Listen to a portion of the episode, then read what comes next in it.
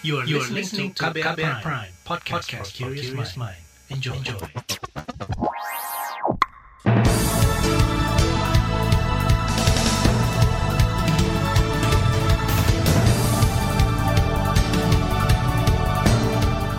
Selamat pagi saudara, senang sekali kami bisa menjumpai Anda kembali melalui program Buletin Pagi edisi Kamis 25 November 2021. Saya Malika, sejumlah informasi pilihan telah kami siapkan di antaranya RUU Kekerasan Seksual terancam gugur lagi di DPR.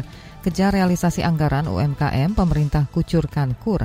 Ribuan ASN dan anggota DPRD Kabupaten Cirebon diduga terima bansos. Inilah Buletin Pagi selengkapnya.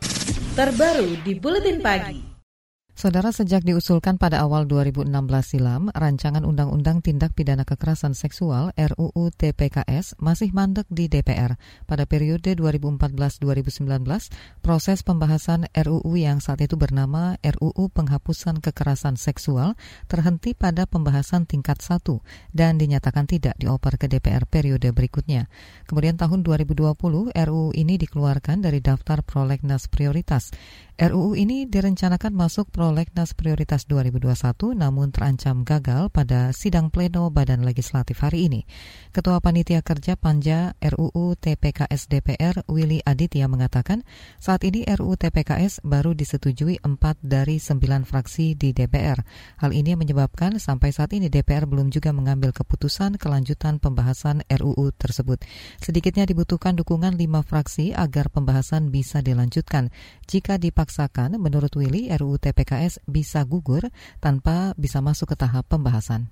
Kalau ini diambil keputusan sekarang, pleno sekarang, bukan saya nggak mau, pertimbangannya sederhana saja. Kita ingin undang-undang ini hadir kan, undang-undang ini diteruskan kan. Kalau empat fraksi berarti lima fraksi lagi belum bisa kalah voting. Kalau kita kalah artinya undang-undang ini gugur. Anggota DPR dari fraksi Nasdem ini mengatakan kendala utama RUU TPKS untuk disahkan adalah anggapan RUU ini membuka ruang untuk seks bebas dan perilaku seks menyimpang. Padahal menurutnya di draft RUU TPKS sudah sangat kompromistis dan menjadi jalan tengah dari pro kontra saat RUU ini bernama RUU Penghapusan Kekerasan Seksual. Karenanya tudingan tersebut dianggap tak berdasar. Willy menambahkan sebagai pengusul fraksi Nasdem, PDIP, dan PKB akan membuka dialog dan melakukan lobby agar draft draft RUU TPKS disahkan menjadi inisiatif DPR. Partai Keadilan Sejahtera menolak RUU TPKS karena menganggap aturan itu mengesampingkan tindak kekerasan seksual yang bertentangan dengan agama. Anggota DPR RI fraksi PKS Bukhari Yusuf menyebut RUU TPKS terdapat masalah pada konsep persetujuan korban yang dijadikan tolak ukur adanya kekerasan. Menurutnya banyak kasus kekerasan seksual yang didasari pada persetujuan korban bukan sekedar penanganan, bukan sekedar penindakan, tetapi harus ada tindakan yang bersifat kurat apa bersifat preventif. Jadi, misalnya intensnya daripada RUU ini tidak hanya sekedar penindakan, tetapi pencegahan. Nah, karena itu menjadi relevan. Pasal-pasal pencegahan harus didahulukan. Anggota Komisi Agama dan Sosial DPR RI Bukhori menambahkan dalam pembahasan undang-undang substansi harus diutamakan ketimbang persoalan waktu pembahasan. Ia menilai RUU TPKS rawan berdampak pada banyak persoalan yang tidak diharapkan. Pemerintah menegaskan sikap mendukung RUU TPKS agar segera disahkan DPR akhir tahun ini. Sekretaris Kementerian Pemberdayaan Perempuan dan Perlindungan Anak PPPA, Pri Budiarta Nur Sitepu mengatakan pihaknya juga menggandeng Kementerian Hukum dan HAM terkait pembahasan RUU inisiatif DPR tersebut di internal pemerintah. Iya, iya diskusi-diskusinya masih terus berjalan. Nah, kalau saya dengar uh, informasinya, ya sekarang ini prosesnya masih terus berjalan dan eh, disepakati bahwa akhir tahun 2021 ini segera diselesaikan. Kan ini kan hak inisiatif dewan. Hmm. Jadi dewan juga berproses terus, terus kami pemerintah bersama-sama dengan Kementerian Hukum dan HAM, Kementerian PPPA, hmm. itu juga berproses terus. Di sisi lain, Kementerian Hukum dan HAM menyampaikan pembahasan lintas kementerian maupun harmonisasi dengan DPR terkait RUU TPKS menjadi ranah Ditjen Peraturan Perundang-undangan. Karenanya juru bicara Kemenkumham, Tubagus Eri Faturrahman tidak berani mengomentari mandeknya pembahasan RUU TPKS itu. Sementara itu, Deputi 5 Kantor Staf Presiden KSP Jaleswari Pramodawani mengatakan dalam keterangan tertulisnya, RUU TPKS sudah sesuai dengan arahan Presiden Joko Widodo. Presiden ingin kejahatan seksual ditindak tegas secara maksimum. Presiden melalui Jaleswari mendukung langkah Badan Legislasi DPR dalam pembentukan Undang-Undang TPKS. Salah satu wujud dukungannya dengan membentuk gugus tugas percepatan pembentukan RUU TPKS yang terdiri dari perwakilan berbagai kementerian lembaga. Satgas itu ditugasi untuk mengordinasikan langkah internal pemerintah dalam pembahasan RUU TPKS. Koalisi Masyarakat Sipil Anti Kekerasan Seksual Kompaks kecewa RUU TPKS terancam tidak masuk ke tahap pembahasan di DPR RI. Perwakilan Kompaks Rizka Karolina menegaskan terus berjuang sampai RUU ini disahkan. Salah satunya dengan mengadakan kampanye 16 hari anti kekerasan terhadap perempuan yang fokus mendorong pengesahan RUU tersebut akan ada gerakan lagi gitu loh. Kita kan juga besok untuk 16 KTP juga akan aksi ya Mbak gitu. Hmm. Jadi kita akan tetap mengupayakan ini sampai disahkan begitu loh. Kalau memang tidak bisa di tahun ini kita coba di tahun depan pokoknya sampai benar-benar uh, korban terlindungi seperti itu. Rizka menilai wakil rakyat di DPR masih mengedepankan ego partai dalam memaknai draft RUU ini. Dia menegaskan tujuan RUU untuk mencegah dan menanggulangi kekerasan seksual bukan tindakan asusila. Kata dia pengubahan diksi kekerasan seksual menjadi tindakan asusila sudah menggeser makna dan tidak sesuai cita-cita awal pembentukan aturan ini, yaitu memberikan perlindungan menyeluruh kepada korban kekerasan seksual. Aturan ini menurutnya harus disahkan tahun ini untuk mengisi kekosongan hukum yang berdampak pada ketiadaan jaminan perlindungan terhadap korban. Data Komnas Perempuan dalam lima tahun terakhir terdapat hampir 25 ribu laporan kasus kekerasan seksual. Dari jumlah kasus itu, lebih 7 ribu kasus dicatat sebagai kasus perkosaan, namun kurang dari 30 persen yang diproses hukum karena ketiadaan payung hukum bagi korban. Kejar realisasi anggaran UMKM, pemerintah kucurkan kur. Informasi selengkapnya hadir sesaat lagi, tetaplah di Buletin Pagi KBR. You're listening to KBR Pride, podcast for curious mind. Enjoy!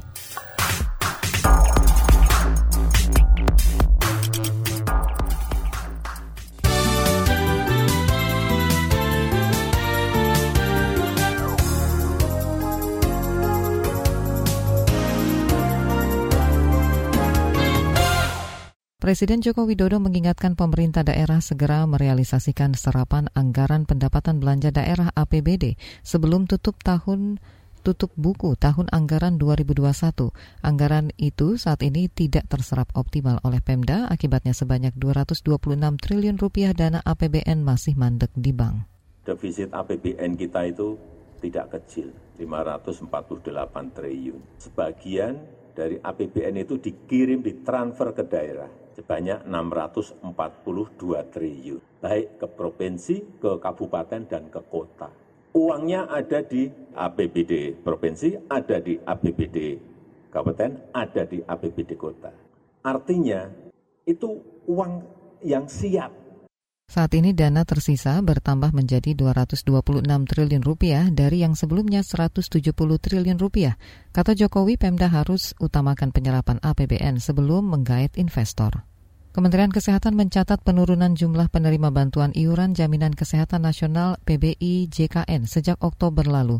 Menurut Menteri Kesehatan Budi Gunadi Sadikin, hal itu berkaitan dengan surat keputusan dari Kementerian Sosial yang berisi data peserta PBI terbaru pada September 2021 di bulan September kami menerima juga surat dari Menteri Sosial bahwa terjadi perubahan terhadap angka PBI dan sudah kami teruskan ke BPJS Kesehatan dan sudah mulai dibayarkan juga untuk tagihan bulan Oktober. Kemudian di bulan Oktober kami juga menerima surat dari Menteri Sosial yang kembali sudah kami ajukan ke BPJS Kesehatan dan sekarang sedang dalam proses verifikasi Menteri Kesehatan Budi Gunadi Sadikin menambahkan jumlah peserta PBI JKN bulan lalu sebanyak hampir 85 juta orang, turun dari sekitar 96 juta pada September 2021. Penurunan itu berimbas pada berkurangnya iuran PBI JKN yang dibayarkan Kementerian Kesehatan dari 3,8 triliun pada September menjadi 3,4 triliun pada bulan berikutnya. Presiden Joko Widodo menargetkan penyaluran kredit usaha rakyat KUR ke sektor UMKM bisa ditingkatkan menjadi 30 persen terhadap total kredit nasional. Target, target itu disampaikan Menko Perekonomian Erlangga Hertarto. Dia optimistis dengan suku bunga 3 persen, KUR mampu menyangga UMKM untuk tetap berkegiatan di tengah pembatasan akibat pandemi COVID-19. Eh, penyaluran kredit, pemerintah melihat bahwa selama ini sebesar 18 persen dirasakan uh, terlalu uh, flat dalam lima tahun dan Bapak Presiden mencanangkan bahwa porsi usaha menengah kecil dan mikro bisa ditingkatkan sebesar 30 persen di tahun 2024 dan peraturan Bank Indonesia dengan penetapan UMKM uh, minimal 30 persen juga terus disiapkan melalui Bank Indonesia. Menko Perekonomian Erlangga Hartarto menambahkan sektor UMKM telah berkontribusi besar terhadap PDB sebanyak 61 persen. Selain itu, UMKM juga berkontribusi pada tenaga kerja sebesar 97 persen, investasi 60 persen, dan ekspor non-migas 16 persen. Di masa pandemi, pemerintah juga mengucurkan program pemulihan ekonomi nasional klaster UMKM dan korporasi. Realisasi anggarannya per 22 Oktober kurang dari 40 persen atau 63 triliun rupiah dari pagu anggaran 162 triliun rupiah. Lembaga Pemantau Ekonomi Indef memperkirakan pertumbuhan ekonomi tahun depan mencapai angka lebih 4 persen. Direktur Riset Indef Berli Martawardaya menyebut proyeksi Indef ini berdasarkan pada kondisi dan tantangan ekonomi global dan dalam negeri imbas sejumlah kebijakan terkait pandemi COVID-19. Jadi bahwa pertumbuhan di tahun depan uh, 2022 adalah pada 4,3 persen ya. dengan nilai tukar yang masih cukup stabil ya karena kita ekspor kita meningkat, inflasi juga dia tadi polanya kita belum atau tidak terimbas dari kenaikan harga global masih stabil tiga setengah persen, uh, tingkat bunga Sun 10 tahun uh, 7 persen ya demandnya masih memadai. Direktur Riset Indef Berli Martawardaya menambahkan sejumlah catatan dan rekomendasi Indef terkait pertumbuhan ekonomi di antaranya perlunya memotori komoditas ekspor yang harganya sedang naik, membuat kebijakan untuk memulihkan konsumsi rumah tangga dan sektor manufaktur, termasuk waspada hingga ada gelombang pandemi selanjutnya. Sebelumnya Bank Indonesia memprediksi ekonomi tahun depan akan bertumbuh sekitar 5,5 persen. Kita ke informasi mancanegara, obat anti corona diperkirakan mulai dipasarkan di Cina pada tahun ini. Itu disampaikan tim riset Henan Normal University. Obat yang diberi nama Asfudin saat ini sedang memasuki uji klinis tahap ketiga di Rumah Sakit Kelas 1 Universitas Zhengzhou. Uji klinis tahap ketiga obat itu juga sedang dilakukan di Brazil dan Rusia. Aswudin sebelumnya dikenal sebagai obat anti-HIV. Terkait dengan virus COVID-19 varian baru, obat tersebut menunjukkan reaksi antivirus yang efektif. Pil Asfudin anti-HIV yang dikembangkan oleh para peneliti di Universitas Normal di Henan itu telah mengantongi izin edar di pasar domestik sejak Juli lalu. Sejauh ini China telah mengambil tiga metode pengembangan obat anti corona, yakni mencegah virus masuk melalui sel tubuh manusia, menghambat replikasi virus, dan menyesuaikan sistem kekebalan tubuh manusia. Ketiga metode itu masing-masing memiliki keunggulan strategis dalam mengatasi COVID-19. Sementara itu, VV116, kandidat obat anti anti corona yang dikembangkan Wuhan Institute of Virology sedang memasuki tahap evaluasi klinis. Obat itu juga diperkirakan mendapat izin edar pada bulan depan dan bakal menjadi obat pertama yang mendapatkan izin edar darurat di negara maju seperti AS. Beralih ke informasi olahraga, sebanyak 18 wakil tuan rumah bermain di babak 32 besar Indonesia Open 2021 yang digelar di Bali International Convention Center Nusa Dua. Namun demikian hanya 7 dari 18 wakil tersebut yang melaju ke babak 16 besar Indonesia Open 2021. Anthony Sinisuka Ginting tumbang di tangan wakil non-unggulan asal Perancis. Sementara Ahsan Hendra dikalahkan ganda putra Jepang lewat 3 gym yang dipicu cedera pinggang Ahsan. Selain itu ada juga tiga perang saudara sesama wakil Indonesia pada nomor ganda putra dan tunggal putra. Sejumlah nama yang masih melenggang ke babak berikutnya adalah ganda putra nomor satu dunia Marcus Fernaldi Gideon Kevin Sinjaya Sukamulyo dan tunggal putri Gregoria Marsika Tunjung. Di bagian berikutnya kami hadirkan laporan khas KBR bertajuk Tantangan Transisi Menuju Energi Baru Terbarukan. Nantikan sesaat lagi. You're listening to KBR Pride, podcast for curious mind. Enjoy!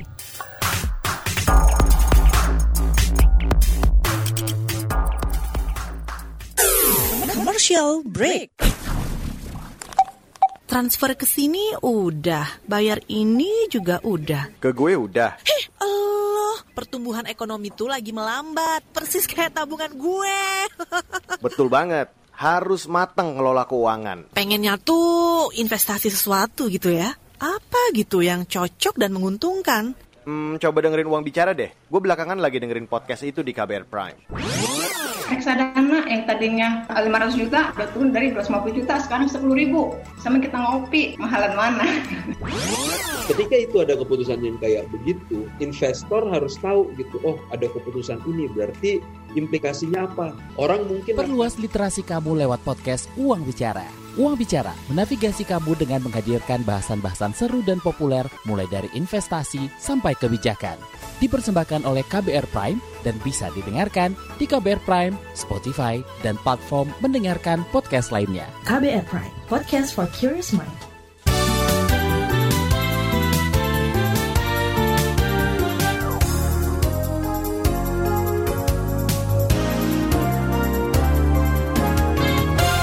Anda masih bersama kami di Buletin Pagi KBR.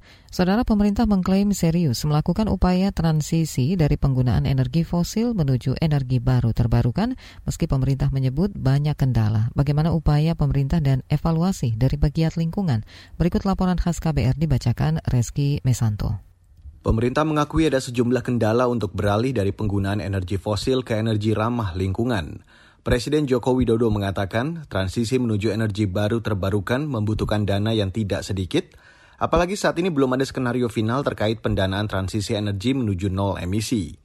Menurut Jokowi, tidak mungkin biaya dibebankan ke pemerintah atau rakyat karena bakal berimbas kepada kenaikan tarif listrik. Pertanyaannya skenario-nya seperti apa? Misalnya ini misalnya pendanaan datang, investasi datang, kan harganya tetap lebih mahal dari batu bara. Siapa yang membayar gapnya ini? Ini yang belum ketemu. Negara, kita. Nggak mungkin. Angkanya berapa ratus triliun? Nggak mungkin. Atau dibebankan masyarakat.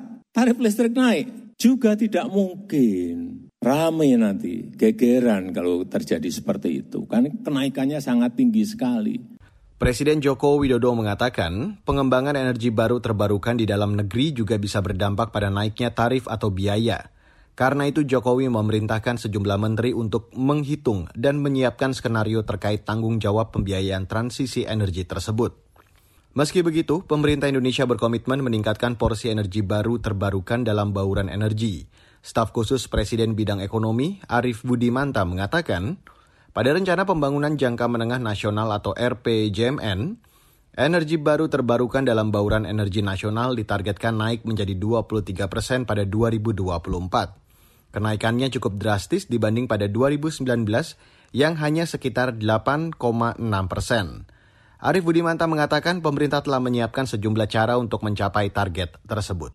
Melalui apa yang disebut dengan peningkatan kapasitas terpasang untuk pembangkit energi baru dan terbarukan dengan berbagai macam uh, sumber ataupun input energi ya. Sejumlah langkah telah disiapkan pemerintah untuk meningkatkan penggunaan energi baru terbarukan di dalam negeri. Di antaranya dengan pemanfaatan biofuel untuk domestik. Selain itu, pemanfaatan teknologi maupun peralatan yang dipergunakan untuk energi terbarukan juga harus memiliki tingkat komponen dalam negeri sekitar 40 persen. Semua rencana tersebut dimasukkan dalam roadmap atau peta jalan energi nasional. Salah satu perusahaan BUMN yang selama ini bergerak di energi fosil yaitu Pertamina juga mengklaim menyiapkan sejumlah program dekarbonisasi. Program itu untuk memenuhi aspek investasi berbasis lingkungan, sosial, dan tata kelola. Direktur Utama PT Pertamina, Nike Widiawati mengklaim Program energi hijau yang dijalankan perusahaannya sudah berhasil menurunkan emisi karbon. Dan kita sudah uh, berhasil menurunkan uh, karbon emisi di tahun 2020 adalah 27,5 persen. Berikutnya adalah dekarbonisasi yang uh, lebih besar lagi. Jadi kita akan mengolah CO2 itu baik itu dengan carbon capture ataupun langsung diproses menjadi uh, etanol atau metanol. Jadi program-program ini akan uh, terus kami lanjutkan. Penggunaan uh, BBM ini kita terus uh, kurangi tentu dengan program bioenergi. Direktur Utama Pertamina Nike Widiawati juga memastikan Pertamina sudah siap mendorong pemanfaatan energi baru terbarukan, khususnya pemanfaatan energi panas bumi atau geotermal. Namun kalangan pegiat lingkungan menilai langkah pemerintah masih kontradiktif dalam beralih dari energi fosil ke energi ramah lingkungan. Koordinator kampanye iklim dan energi Greenpeace Asia Tenggara, Tata Mustasya, mencontohkan, sejumlah hal yang menghambat transisi energi adalah masalah pembiayaan hingga kebijakan soal PLTU batubara. Ia mendorong pemerintah berkomitmen dan menerapkan strategi kunci untuk melakukan transisi energi demi menghentikan krisis iklim. Selama pemerintah menempatkan ini sebagai prioritas, tadi mengingat dampak krisis iklim yang terus terjadi, dan dan menunjukkan kepemimpinannya, kepemimpinan yang kuat seperti halnya dalam isu kereta api cepat atau infrastruktur misalnya ini bisa bisa berjalan. Yang harus dilakukan pertama adalah phase out batu bara di 2040, jadi harus dipercepat. Dipercepat ini uh, bukan sunnah, tapi wajib uh, mengingat tadi uh, dampak krisis iklim. Dan ada beberapa hal yang harus dilakukan saya kira di sini. Uh, early retirement, pensiun dini PLTU batubara, dan juga menemukan solusi untuk 13,8 gigawatt batu batu batu bara baru. Tata Mustasya menyebut perlu ada langkah-langkah mengakselerasi penggunaan energi bersih seperti melalui pemberian insentif dan inovasi pembiayaan. Termasuk dengan optimalisasi peran BUMN, inovasi pemerintah daerah terutama dalam mempromosikan penggunaan energi tenaga surya, hingga menyelesaikan konflik kepentingan batubara dalam pengambilan kebijakan energi. Saudara, laporan ini disusun Astri Septiani, saya Reski Mesanto. You're listening to KBR Pride, podcast for curious mind. Enjoy!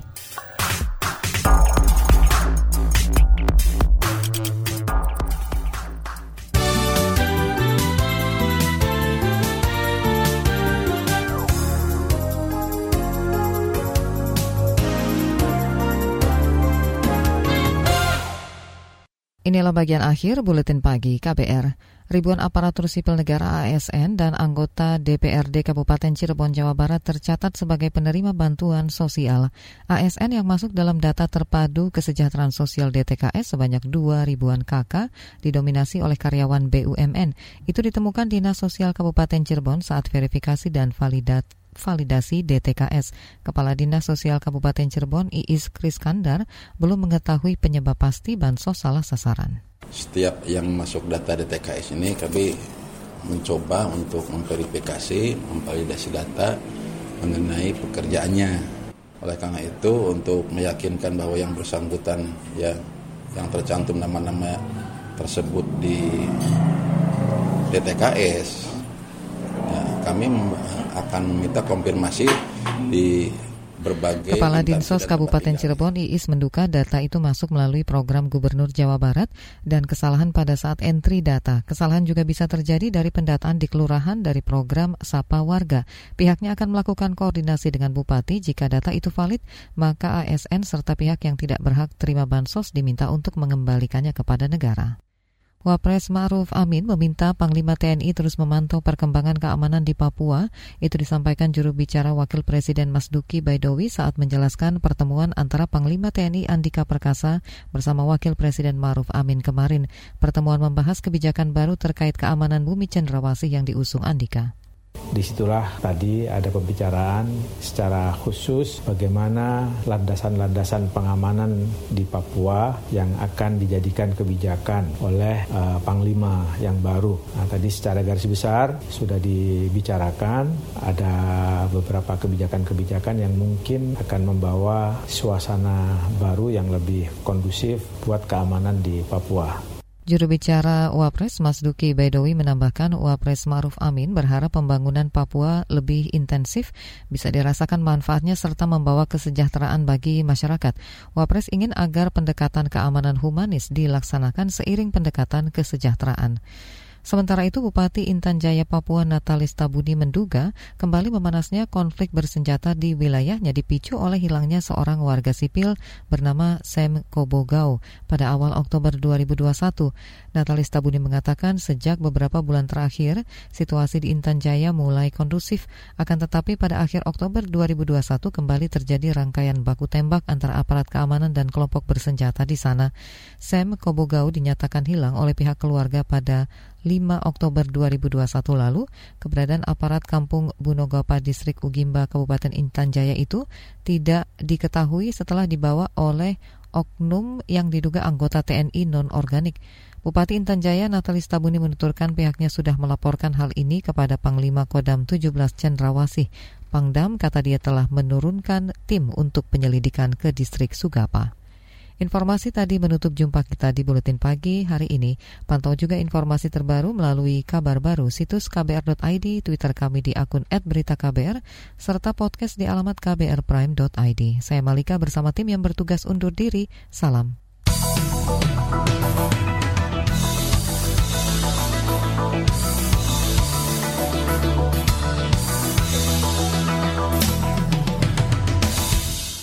KBR Prime, cara asik mendengar berita. KBR Prime, podcast for curious mind.